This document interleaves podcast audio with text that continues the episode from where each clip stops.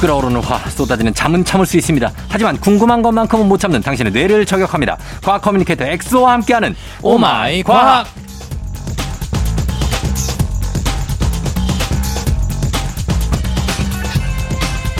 그 누구보다 과학에 진심인 남자 과진남 과학 커뮤니케이터 과커 엑소 어서 오세요. 반갑습니다. 과커 엑소입니다. 예, 과학의 진심이고 FM 대행진에도 진심인 거죠? 아, 저는 뭐 FM 대행진 진심이고 음. 뭐 사실 KBS의 진심, 입니다 아 그래요? 그래서 뭐 네. 언제든지 KBS에 출연 의사가 있기 때문에 음. 들으시는 관계자분들 아 섭외를 부탁드립니다. 섭외 많이 부탁드립니다. 어 그래요. FM 대행진이의 매부쇼예요. 아, FM 대행진이죠. 아 그래요? 네. 확실합니까? 네, 사실은 어. FM 대행진 팬분들은 음. 제가 항상 감사한 게 네. 너무 이렇게 어, 재밌다고 말씀해 주시고 아, 재밌어요, 재밌고. 질문도 정말 많이 남겨 주시고 어.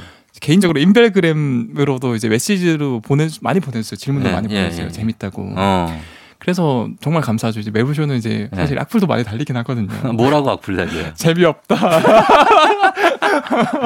어, 그럴 수 있죠. 악플도 달고 그 진행자들도 네. 굉장히 뭐 이렇게 좋은 얘기만 하지는 않을 거예요. 그 저기 최욱 정영진 아, 저 그분들이 거기에서 많이- 가지고 뭐 또 좀 재밌는 것 좀 없어요, 막 이러잖아요. 거기. 그렇죠, 그렇죠. 음, 거기는 사실 아, 이런 건 좀 약한데 막 이런 얘기하고. 컨셉 자체가 좀 더 이제 강하고 재밌게 음, 하는 거기 때문에 그렇죠, 제가 이제 그렇죠. 거기에 정하기 위해서 노력하는데 사실 저희도 충분히 그렇게 할 수 있는데 그런 걸 지향하지 않습니다. 아, 전 예, 네. 너무 그리고 좋습니다. 또 재미가 있고 또 네, 예, 실제로 아유, 감사합니다. 예, 막 재밌어요. 자, 오늘은 어떤 과학 궁금증에서 풀어볼지 오늘 이 시간에 평소에 궁금했던 과학에 대한 궁금증 여러분 보내주시면 됩니다. 단문 50원, 장문 100원, 문자 샵 #8910 무료인 콩 또는 FM 댕진 홈페이지 게시판에 남겨주시면 돼요. 자, 오늘 어떤 걸로 시작해 볼까요? 어, 정명님은 혹시 치아 교정 하셨었나요? 아니요, 치아 교정은 안 했는데요. 음, 네. 어, 어, 치아 교정 하시는 분들 생각보다 많은데 많죠. 이 치아 교정의 원리가 무엇일까라는 질문이 나왔어요. 어, 혹시 아세요? 치아 교정의 원리? 네. 치아가 뭐 부정교합 뭐 그런 게 있잖아요. 그렇죠. 거기에 뭐 그럴 때 뭔가 뭔가 치열을 철사- 고르게 하는 철사를 그렇죠. 이게 기찻길처럼 이렇게 배열을 해서 그렇죠. 이게 이게 어긋나 있는 거를 점점 아니 어떻게 되는 거예요? 네, 사실은 예. 이게 치아가 구성되는 원리에 대해서 제가 준비를 했는데 예. 치아도 일종의 뼈잖아요. 뼈죠. 그래서 뼈 조직에 대해서 제가 간단히 설명을 드리면 예. 뼈는 사실 끊임없이 재생과 파괴 현상이 일어나는 조직이에요. 음. 우리가 뭐 그 다리뼈든 치아든 가만히 있는 것처럼 보이지만 예. 끊임없이 이 뼈가 파괴되고 생성되고 있거든요. 근데 이는 다시 안 나잖아요. 빠지면. 이는 아 이는 다, 다시 안 나. 이게 완전히 뽑혀져 버리면 그렇죠. 그러니 근데 신경까지 뿌리까지. 근데 미세하게 이게 거기에 관여하는 세포들이 있긴 해요. 어. 그래서 뼈를 파괴하는 세포가 파골 세포라 그러고요. 예. 그다음에 뼈를 다시 만드는 세포가 조골 세포라 그래요. 어. 도울 조자를 써서. 예, 예. 그래서 우리가 뼈에 금이 가거나 부러져도 다시 단단하게 붙일 수 있는 이유가 이런 세포들이 활발하게 음. 어, 작용을 해서 그런 건데 예, 예. 어린이들 같은 경우는 이제 그게 더 활성화돼 있기 때문에 어. 뭐 뼈가 부러져 쉽게 붙고 예. 그리고 뼈가 튼튼한데 음. 어른분들은 이제 한번 부러지면 잘 붙지도 않고 그렇죠. 그리고 뭐 뼈가 시리고 이런 이유가 사실 이런 세포가 활성화가 잘 안 돼서 그런 거거든요. 음. 어 근데 이제 치아 교정기도 같은 원리예요. 음. 이 교정기를 부착하면은 예. 어느 정도 살짝 압박이 가해지거든요. 그렇겠죠? 그러면 이제 압박이 가해진 그 부위는 음. 이 파골 세포가 활성화돼서 뼈가 이제 계속 파괴가 돼요. 어. 반대로 이제 반대쪽은 새롭게 뼈 조직이 아, 생겨나거든요. 네. 진짜. 예. 그래서 조금 조금씩 치아가 이동이 되는 거예요. 어. 그래서 교정이 되는데 예. 사실 이때 이 압박을 주는 이 철사나 이런 것들이 용어가 다 있어요. 뭐예요? 이 이빨의 중간에 붙어 있는 네모난 걸 브라, 브라켓이라 그래요. 브라켓. 네. 그렇죠. 아, 브라켓은 사실 많이 쓰죠. 뭐 전등 갈 때도 브라켓을 이렇게 맞아요, 맞아요. 기본 뼈대로 구성해 놓고 그렇죠. 예, 전등 끼니까. 그 다음에 그거에 그거 구조물을 연결시키는 철사를 네. 연결하는 게 이제 교정기인데 예. 근데 참 신기한 게 요게 뭐 모터를 단 것도 아닌데 음. 얘네들이 섬- 점점 이제 교정이 된 형태로 바뀌거든요. 음. 그렇게 압박을 줘요. 네. 그래서 어떻게 이게 가능할까? 그러니까. 근데 사실은 이 그 금속 구조물 이름이 예. 형상 기억 합금이라는 구조물이에요. 아, 그래요? 그 들어보셨나요? 형상을 기억하는 형상 기억 들어봤죠? 맞아 맞아요. 예. 형상을 기억을 하는 거예요. 그러니까 금속인데 네. 일반 금속이 아닌 거죠. 그렇죠, 그렇죠. 예. 이게 사실은 이 형상 기억 합금의 그 가장 큰 특징 중에 하나가 네. 원래 모습대로 돌아가려는 특성이 있어요. 그 원형 보존이 가능한 거예요. 그렇죠. 예. 그래서 처음 원래 모습을 아예 교정이 된 그 모습으로 만들어요. 그래서 끼워 넣는 거구나. 그 다음에 껴넣다기보다는 그 네. 후에 예. 그 완전히 이제 막 그 그 치아 이제 부정교합이 된 형태로 바꿔줘요. 그, 그, 아 원래는 그러니까 교정된 걸로 원래 해놨다가, 해놨다가 그걸 너 기억하고 있어 네, 그 약하고 있어. 한 하고 다음에 부정교합된 위치에 형태로 바꿔주는 바꿔서 거예요. 네, 끼우는 거구나. 끼우는 거예요. 아. 근데 참 신기한 게 이 네. 형상기억학금은 우리 입안의 체온으로 온도가 전달이 되면은 네. 딱 그 교정된 형태로 돌아가려고 해요. 서서히. 아 그래서 압박이 생기는구나. 그렇죠. 그래서 천천히 압박이 생기는 거예요. 아 천천히. 아 그런 게어 몰랐네. 정말 신기하죠. 진짜 신기하네요. 그래서 그 교정이 서서히 된다는 거 아니에요? 그렇죠. 그러면 교정한 사람들은 어떻게 그걸 느낌이 있습니까? 그거? 사실은 예전에는 막 2년씩 하잖아요. 그렇죠. 네. 그래서 거의 못 느끼는 거죠. 어, 못 느끼는구나. 그렇죠. 아 그러면 아프다는 분들도 가끔 있고. 그 사실은 네. 완전 압박이 없는 건 아니니까 없는 건 어느 아니에요. 정도 한계치를 넘기면은 이제 아프다라는 느낌도 들고 음. 뿐만 아니라 이게 결국 금속 장치이기 때문에 네. 계속 이 인몸이라던가 아니면 어. 그렇죠. 입술 이런 데 부딪히고 이래서 그렇지, 그렇지. 이제 좀 고통을 느끼는 거고 그 금속은 근데 이렇게 빨아 먹어도 안전한 금속이겠죠. 그렇죠. 이제 생체 물질과 반응성이 없는 어. 안전한 물질로 하고 그렇죠. 막 부식되지도 않는 거겠죠. 그렇죠. 그렇죠. 부식도 안 되는 거고 왜냐면 녹슬 것 같거든. 어, 그렇잖아요. 어. 절대로 그런 일은 있을 수 없고 의료법상 이런 게 다 지켜서 하기 때문에 아, 교정기는 녹이 슬지 않는다. 절대 녹이 슬지 않고 그러니까 예. 사실은 이게 정말 첨단 기술에서 음. 미- 이제 민간에 전수된 기술이거든요. 어떤 첨단 기술이? 이 형상 기억 가끔이 처음에는 예. 네. 이 나사에서 음. 개발한 기술이에요. 아, 그래요? 이 아팔, 아폴로 11호가 네. 결국 우주로 나가려면 뭔가 기- 그 우주선 자체가 굉장히 응축돼야 되고 공간을 최소화해야 되잖아요. 음. 이제 공기의 저항을 최소화해야 되기 때문에. 예. 그래서 안테나가 처음에는 굉장히 응축돼 있었어요. 예.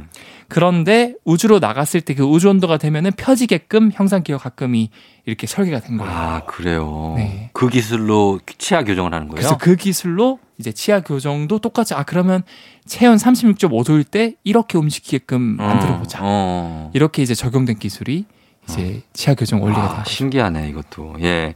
그래서 형상 기억 합금, 합금이 이렇게 교정하는 기술에 쓰여진다는 겁니다. 네. 이런 그런 이런 첨단 기술, 이런 형상 기억 합금 같은 이런 게 일상생활에 적용된 게 또 있습니까?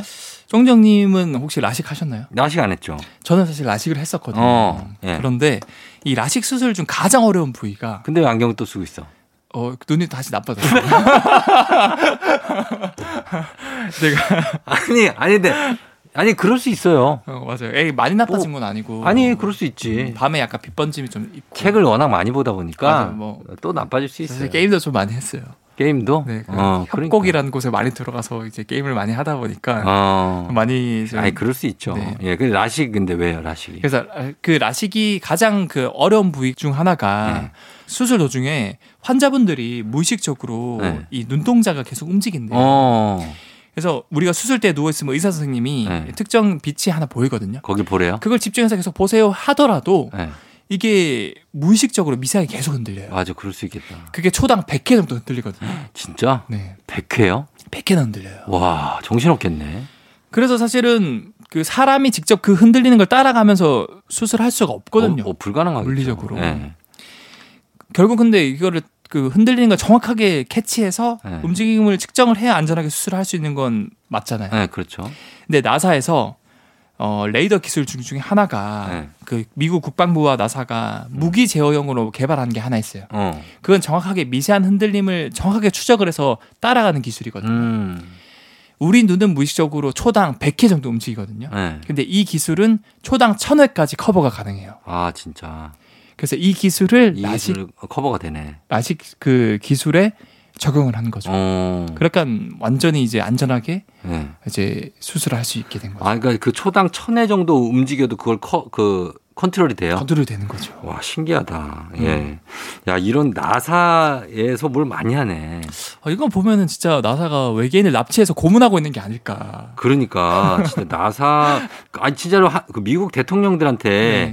기자들이 질문하잖아요. 네네. 그 혹시 그 외국 외계인 프로젝트는 어떻게 진행되고 있냐? 52구역인가? 49구역인가? 예. 그 구역이 숨겨진 게 정말 많거든요. 아 진짜. 거기에 외계인 기밀 문서가 많이 있다라는 주장을 어, 하는 것도 맞아요. 많고. 저, 전 되게 그 하나 다큐멘터리 하나를 봤는데 예. 밥 라자르란 분이 있어요. 예. 근데 그분이 뭐 예전에 그런 그 구역에서 이제 오랫동안 연구를 했고 예.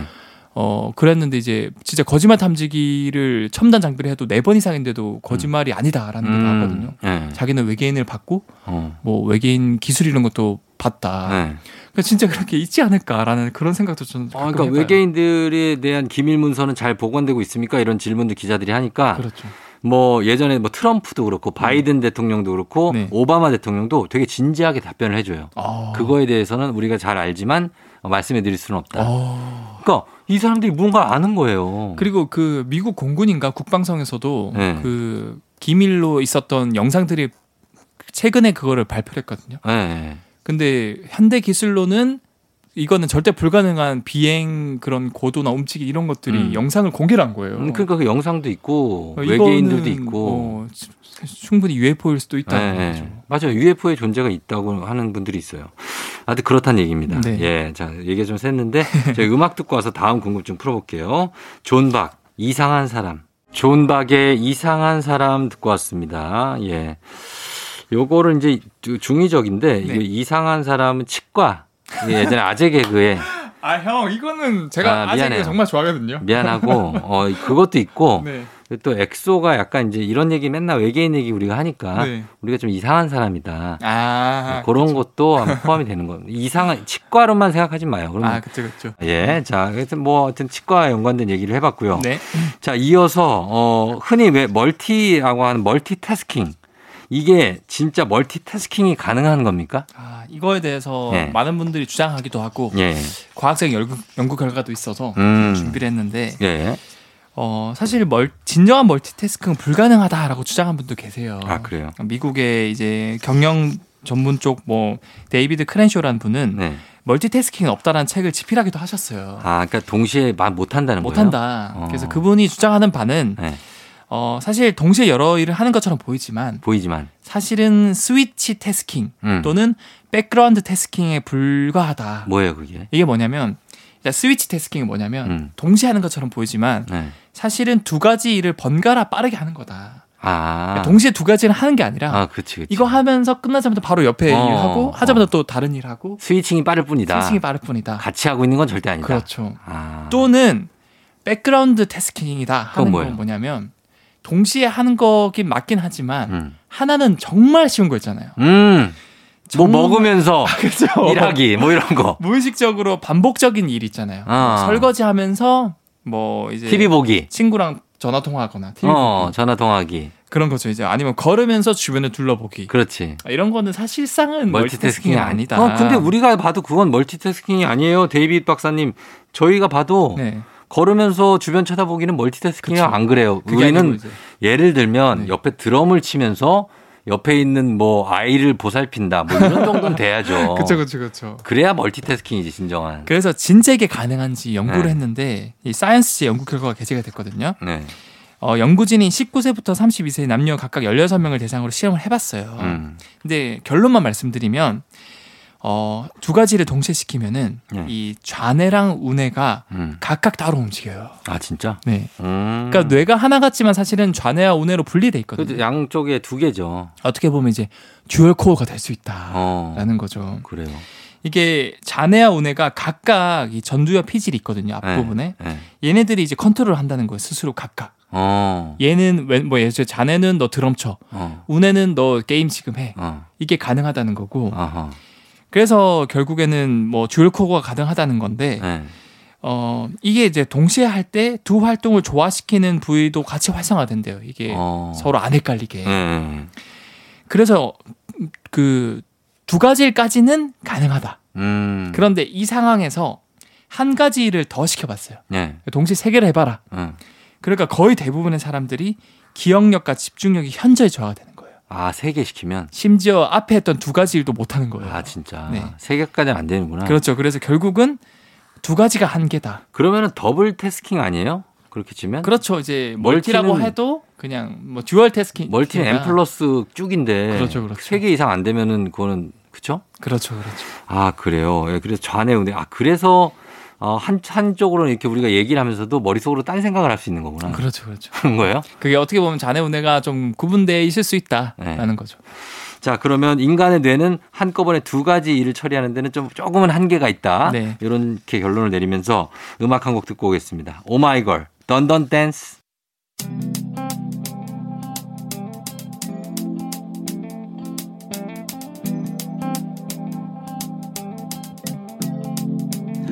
매일 아침 같은 길을 걷고 있나요 매일 같이 옆에 있음 좋을 텐데요 피곤하진 않나요 조금 덜어드릴게요 출근길에 오늘도 함께해요 조종의 FM 댕진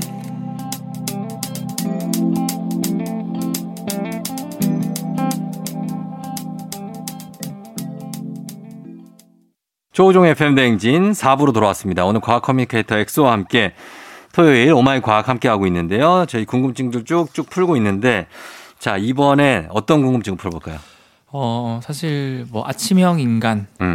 또 저녁형 인간, 예. 뭐 이런 것들도 있고 뭐 대부분의 사람들이 아침 일찍 일어나서 좀 하루를 길게 가져가려고 어. 노력을 하신 분들이 많은데 예. 유독 나는 정말 이렇게 노력을 하고 어. 오랜 기간 이거를 참으면서 하는데도 아침엔가 잘 안 되는 것 같다. 그게 저예요. 왜요? 맞아 이런 세- 말도 있잖아요. 일찍 일어나는 새가 네, 더 피곤하다. 피곤하다. 내가 그래. 아침 라디오를 이렇게 하고 있음에도 네. 밤에 늦게 자요. 아 형은 진짜 그럼 정말 노력하시는 거예요. 어. 이건 청취자분들도 쫑디 형님한테 박수를 쳐줘야 되는 게 아, 이게 그래요? 사실 유전적인 원인이 있거든요. 그쵸? 네. 이게 네. 안 되더라고 잘. 이게 적응이 안 된 사람들이 있어요. 왜, 누- 누가 그런 거예요? 그래서 이거를 제가 그 찾아봤는데 예. 실제로 이 아침형 인간과 저녁형 인간을 결정하는 유전자가 있는 거예요. 음. 그래서 유전적 요인이 고유의 생체 리듬을 결정한다는 이론이 예전부터 많았는데 네. 얼마나 많은 유전자가 이런 수면 리듬에 관여하는지는 밝혀지지 않았었거든요. 네. 네. 근데 영국의 레스터대 유전학부 교수팀이 음. 이 초파를 대상으로 연구를 해봤어요. 음. 그래서 신경학 분야 학술지에 연구 결과를 게재를 했는데 네. 어떻게 연구를 했냐? 이, 이 성체 초파리가 부화하는 시간 초점에 맞춰서 연구를 진행해봤어요. 예.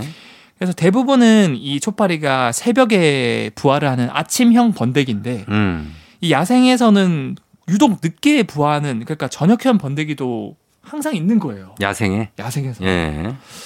아 이거를 사람한테 대입해 보면 아 이게 아침형 인간도 있지만 예. 저녁형에 이제 활성화되고 활발한 인간이 있을 수 있겠구나. 어. 라고 기본적으로 이제- 사람하고 초파리 비교가 가능해요? 왜냐하면은 예. 생각보다 사람 유전자 체- 초파리 유전자가 비슷해요. 아 그래요? 무려 70%가 똑같아요. 어쩐지 난 걔들하고 딱 봤을 때 공감이 되더라고. 약간 작은데도 닮았어요. 어 얘들을 보면은 어 너는 약간 낯설지가 않고 네.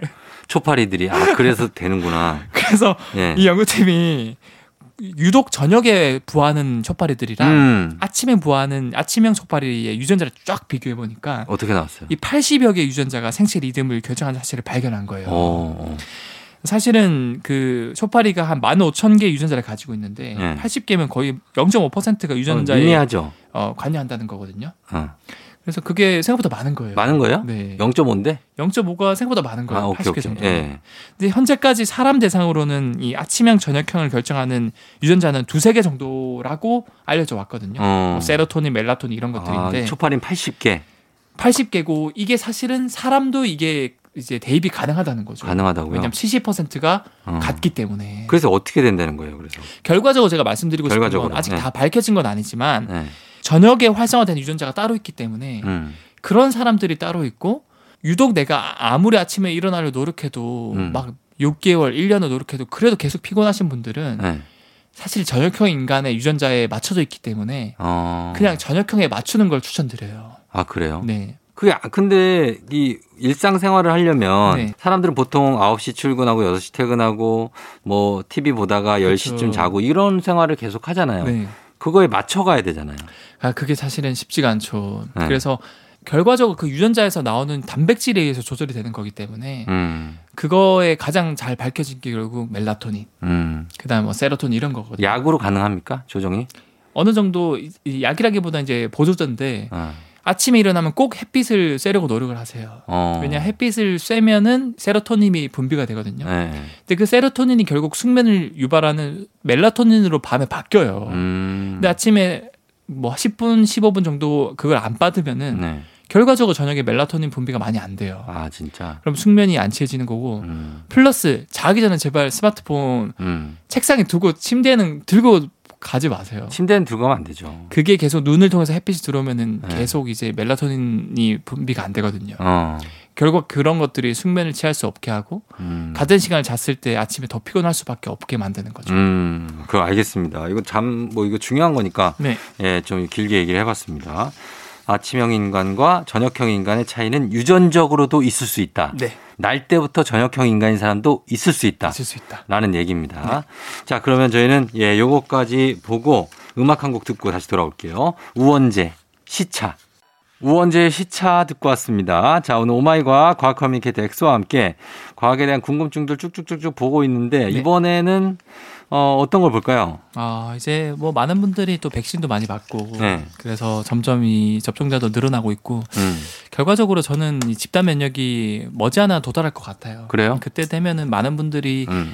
어 이제 좀 일상으로 더 복귀해요? 일상으로 돌아가고 어. 그러면 좀 놀이공원 이런 데도 이제 갈 어. 수 있을 거라고 희망하는데 아 너무 가고 싶죠 저는 제 그- 딸이 다섯 살이라 네 맞아요. 진짜 가고 싶어하고 저도 갔으면 좋겠 저도 좋아하거든요 네. 놀이동산 근데 음. 못 가니까 사실 이런 거 보면서 참 안타까운 게 어, 음. 이제 어른들은 이런 걸 알잖아요. 이런 사태를 이런 코로나19가 터지기 전이랑 후 음. 상황을 알잖아요. 그렇죠 근데 어린 아이들은 전혀 그런 걸 모르는 상태에서 이걸 겪다 보니까 음. 안타까운 거는 이제 저변의 인식에 예. 사람들이랑 가까이 가면 안 된다. 어, 그런 것도 생기고 이런 그게 걸 좋은 건 생각해 아니죠 보니까 사실은 나중에 다 우리가 마스크 벗고 어. 일상생활 돌아갔을 때 그러니까 이런 게 너무 팽배해져서 너무 이기적인 그런 이게- 아, 사회, 맞아요 마찰이 개인적인 생겨요 사회가 되지 않을까. 맞아요 우리가 안타깝긴 하지만 네. 아무튼 제가 가지고 온 질문은 네. 이 바이킹과 롤러코스터를 탈 때 좀 더 음. 스릴을 느낄 수 있는 그런 과학적인 방법이 없을까? 바이킹과 롤러코스터를 더 스릴 있게 탄다고요? 그렇죠. 바이킹은 맨 끝에 타면 되잖아요. 오 맞아. 왜, 왜, 왜? 아, 이건 다 알아. 이걸 나한테 박수를 치고 그래요. 바이킹 맨 끝에 롤러코스터도 꼬리에 타면 되잖아요. 어, 어왜형 왜 왜 그런 거라고 설명해 주시죠 그럼. 왜 과학 서- 커뮤니케이터 빙의가 돼서 바이킹 설명해 달라고요? 네. 아니 그거는 저기죠. 이 그 무슨 일단 무슨 바이킹 법칙이야? 원심력, 원심력 원심력 아니면 관성의 법칙. 관성의 법칙. 네. 그래서 이게 약간 꼬리나 이 뒷부분은 항상 앞부분이 간 다음에 뒤에 네. 더 빠른 속도로 따라가잖아요. 근데 어떻게 보면 네. 어, 어, 그, 그렇죠, 그렇죠. 그게 정답이 될 수 있죠. 근데 어. 어, 정답이 맞아요. 왜냐하면 바이킹 같은 경우는 그럼 여기까지 해요. 그럼 이렇게 여기까지 예측 가능한 거 자꾸 갖고 올 거예요. 이렇게 아 근데 그 숨겨진 이유가 또 하나 더 있어요. 있어요? 네. 아 그럼 한번 들어. 근데 요 바이킹은 정답이 맞아요. 네. 사실은 어, 맨 뒤뿐만 아니라 맨 앞도 이 바이킹은 왔다 갔다 하니까 예, 맨 앞이든 맨 뒤든 가장 높게 올라갈 수 있잖아요. 그렇죠. 중간에 앉은 사람은 어중간하게 올라가거든요. 예, 예. 그래서 사실은 양쪽 끝에 앉아라. 어. 그리고 사실 비가 약하신 분들은 중간에 앉아라. 왜냐면 아, 중간에 네. 앉으면 덜 높이 중간이 가니까. 덜 무섭고 네. 그 양쪽 끝은 거의 막 떨어질 것 같지 않아요? 네 맞아요 맞아요. 아, 어, 무서워요. 나는 못하겠어 끝에 이제 옛날엔 잘 탔는데 네. 그냥 롤러코스터는 좀 더 숨겨진 이야기가 많은데 롤러코스터 는 뭐예요? 맨 앞자리가 사실은 많이 무섭다고 느껴지잖아요. 그렇죠. 그 이유가 사실은 내가 뭔가 그 많은 수십 명이 타는 그 탑승체의 대표가 된 거야. 어, 그리고 모든 장면을 내가 제일 먼저 보잖아요. 그렇지. 무섭지 않아요? 그래서 좀 이제 부담감이 커서 그런 건데 네. 사실은 정말 스릴을 느낄 수 있는 명당 자리가 숨겨져 있어요. 아 어디예요? 맨 앞 자리가 아니라 네. 맨 뒷자리예요. 그렇죠. 맨 뒷자리. 왜냐하면은 네. 스릴을 느끼려면은 속도가 가장 빨리 돼야 되는데 음. 어, 맨 뒷자리가 속도가 가장 빠르고 가장 오래 지속될 수 있거든요. 그렇구나. 근데 왜 그러냐면 음. 그냥 속도만 놓고 보면 사실 KTX가 더 빨라요. 음. 300km가 넘으니까. 음. 근데 정확하게는 가속도죠. 가속도. KTX를 타면은 속도가 처전, 천천히 올라가니까 속도의 변화를 못 느껴요. 네. 근데 롤러코스터는 순간적으로 확 속도가 바뀌니까 스릴을 느낄 수 있는 거거든요. 음. 근데 중요한 거는 맨 앞자리가 빨라지는 그 속도의 시발점이 네. 이 꼭대기 부분이 아니거든요. 어. 꼭대기를 지나쳐서 지나쳐서 뛰기 뛰기 뛰기 뛰기 뛰기 해가지고. 이 그 롤러코스터 중간 부분이 꼭대기를 지나칠 때 있잖아요. 네. 이 정도 됐을 때 그때 빨라져요. 아 그렇죠. 그러니까 맨 앞자리 분은 꼭대기를 지나치고 나서도, 나서도 천천히 내려가요. 여유가 어. 있네. 네. 근데 이제 끝에 분들은 끝에 분들은 네. 꼭대기 닿기 직전에 이미 닿기 직전에 이미 막 속도가 확 빨라지는 엄청 거예요. 막 빨리 딸려가는 거죠. 그렇죠. 아. 그래서 맨 뒷자리에 앉은 분들은 이미 가장 빠른 속도를 가장 오래 느낄 수 있는 거예요. 그러네, 그러네. 네. 그래서 맨 그리고 이렇게 완전히 360도 돌 때도 네. 왠지 뒤에 타면 엄청 시달리는 것 같잖아요. 아, 뭔가, 예, 그런 느낌입니다. 네. 근데 어쨌든 맨 뒷자리, 바이킹도 맨 끝자리가 제일 좀 스릴을 느낄 빠르고 수 있다. 스릴을 느낄 수 있다는 겁니다. 참고하시고요. 네. 아, 그리고 하나만 더 볼까요? 네. 어떤 거 있습니까? 마지막으로 제가 준비한 거는 어, 짤막한 건데 네. 뭐 사실 우리가 스마트폰 이런 거 통화하거나 음. 뭐 아니면 인터넷을 할 때 유독 애들 엘리베이터 들어가면 터질 때가 있고 또 안 터질 때가 있거든요. 아, 그 맞아요. 엘리베이터야, 우리 나 이따가 전화할게 이러잖아요. 네네. 그 왜 그러는 거예요, 엘리베이터는? 근데 같은 엘리베이터인데 또 터지는 곳은 또 있기도 하거든요. 어, 저 엘리베이터 타고 내려가고 있는데 전화 와. 아, 그럼 통화도 돼. 그 왜 어떤 차이입니까? 그거 궁금하네. 이거는 사실 네. 정말 쉬워요. 네. 엘리베이터 탔을 때 사실 엘리베이터 재질 자체가 금속이거든요. 두꺼운 금속이거든요. 음. 근데 그 엘리베이터도 또 뭐 사실은 대부분은 빌딩 중간에 있거든요. 그렇죠. 그래서 사실 잘 안 터지는 거예요. 왜냐하면 이 금속이란 재질 자체가 네. 이 전파를 흡수하거나 차단을 하는 특성이 있기 때문에 음. 뭐 당연히 통신이 잘 안 되는 거죠. 아, 그래요. 네. 근데 유독 터지는 곳은 네. 보통 이제 그 건물 내부에 네. 이 안테나를 설치해서 그 신호를 굉장히 증폭해 줄 수 있는 환경이 조성됐거나 음. 엘리베이터 자체에 음. 이 중계기가 연결돼 있는 경우가 있어요. 음. 아, 그런 곳은 당연히 이제 엘리베이터임에도 불구하고 이제 터질 수 있는 거죠. 음. 앞으로는 이렇게 중계기 설치한 엘리베이터가 좀 늘어났으면 좋겠네요. 그죠? 아 그렇죠. 그래서 네. 뭐 특정 통신사는 굉장히 그거를 많이 장려를 해서 네. 나는 많이 한다. 그러니까 이런 식으로 하기도 엘리베이터에서 하더라고요. 예를 들어서 엘리베이터 사고가 났을 경우에도 네. 그 비상 그 버튼이 물론 맞아요. 음. 있지만 통화를 해야죠. 그게 훨씬 빠르고 정확하죠. 어, 그러니까 그래서 음. 거기서 통화가 안 되거나 하는 거는 좀 문제가 있지 않나. 근데 사실 그게 네. 특정 통신사에서 설치를 안 하려고 하는 이유가 네. 하나를 설치하면 그게 통신사 상관없이 모든 그 스마트폰이 다 터지거든요. 어. 그러니까 굳이 자기가 아, 좋은 먼저 일 할 필요가 없고. 나서서 할 필요가 없다. 아, 이런 이거는 식으로. 그 통신사 삼사가 이렇게 저기 합의를 해야죠. 합을 해서 예. 네. 그래갖고 비용도 공동으로 부담하고. 그렇죠, 그렇죠. 저희 그거 해야죠. 그리고 요금을 우리가 내는데. 맞아요. 예. 참 그게 재밌는 거 보다가 엘리베이터 딱 끊기면 어. 화가 정말 많이 나거든요. 아, 그니까 급한 전화도 받을 수 있고. 그런 음. 제일 건데. 중요한 FM 대행질이 안 들리면 얼마나 화가 나겠습니까? 그것까지는 안 했어도 됩니다. 약간 좀 너무 갔다. 또. 알겠습니다. 자 오늘 어, 과학 커뮤니케이터 엑소와 함께 네. 과학에 그냥 궁금증도 많이 풀어봤습니다. 네. 오늘도 감사하고 저희는 다음 주에 또 만나요. 네, 어디까지나 FM 대행진의 진심인 과커 엑소였습니다. 반갑습니다. 예. 아, 반갑습니다. 다음에 만나요. 아 잘했어요. 예. 태연 들리나요? 조종 FM 댕진 마무리할 시간이 됐네요. 자 오늘 끝곡으로 김필의 어떤 날은 들으면서 마무리할게요. 쫑디도 여기서 인사드리겠습니다. 여러분 오늘도 골든벨 울리는 하루 되시길 바랄게요. 다르게 흘러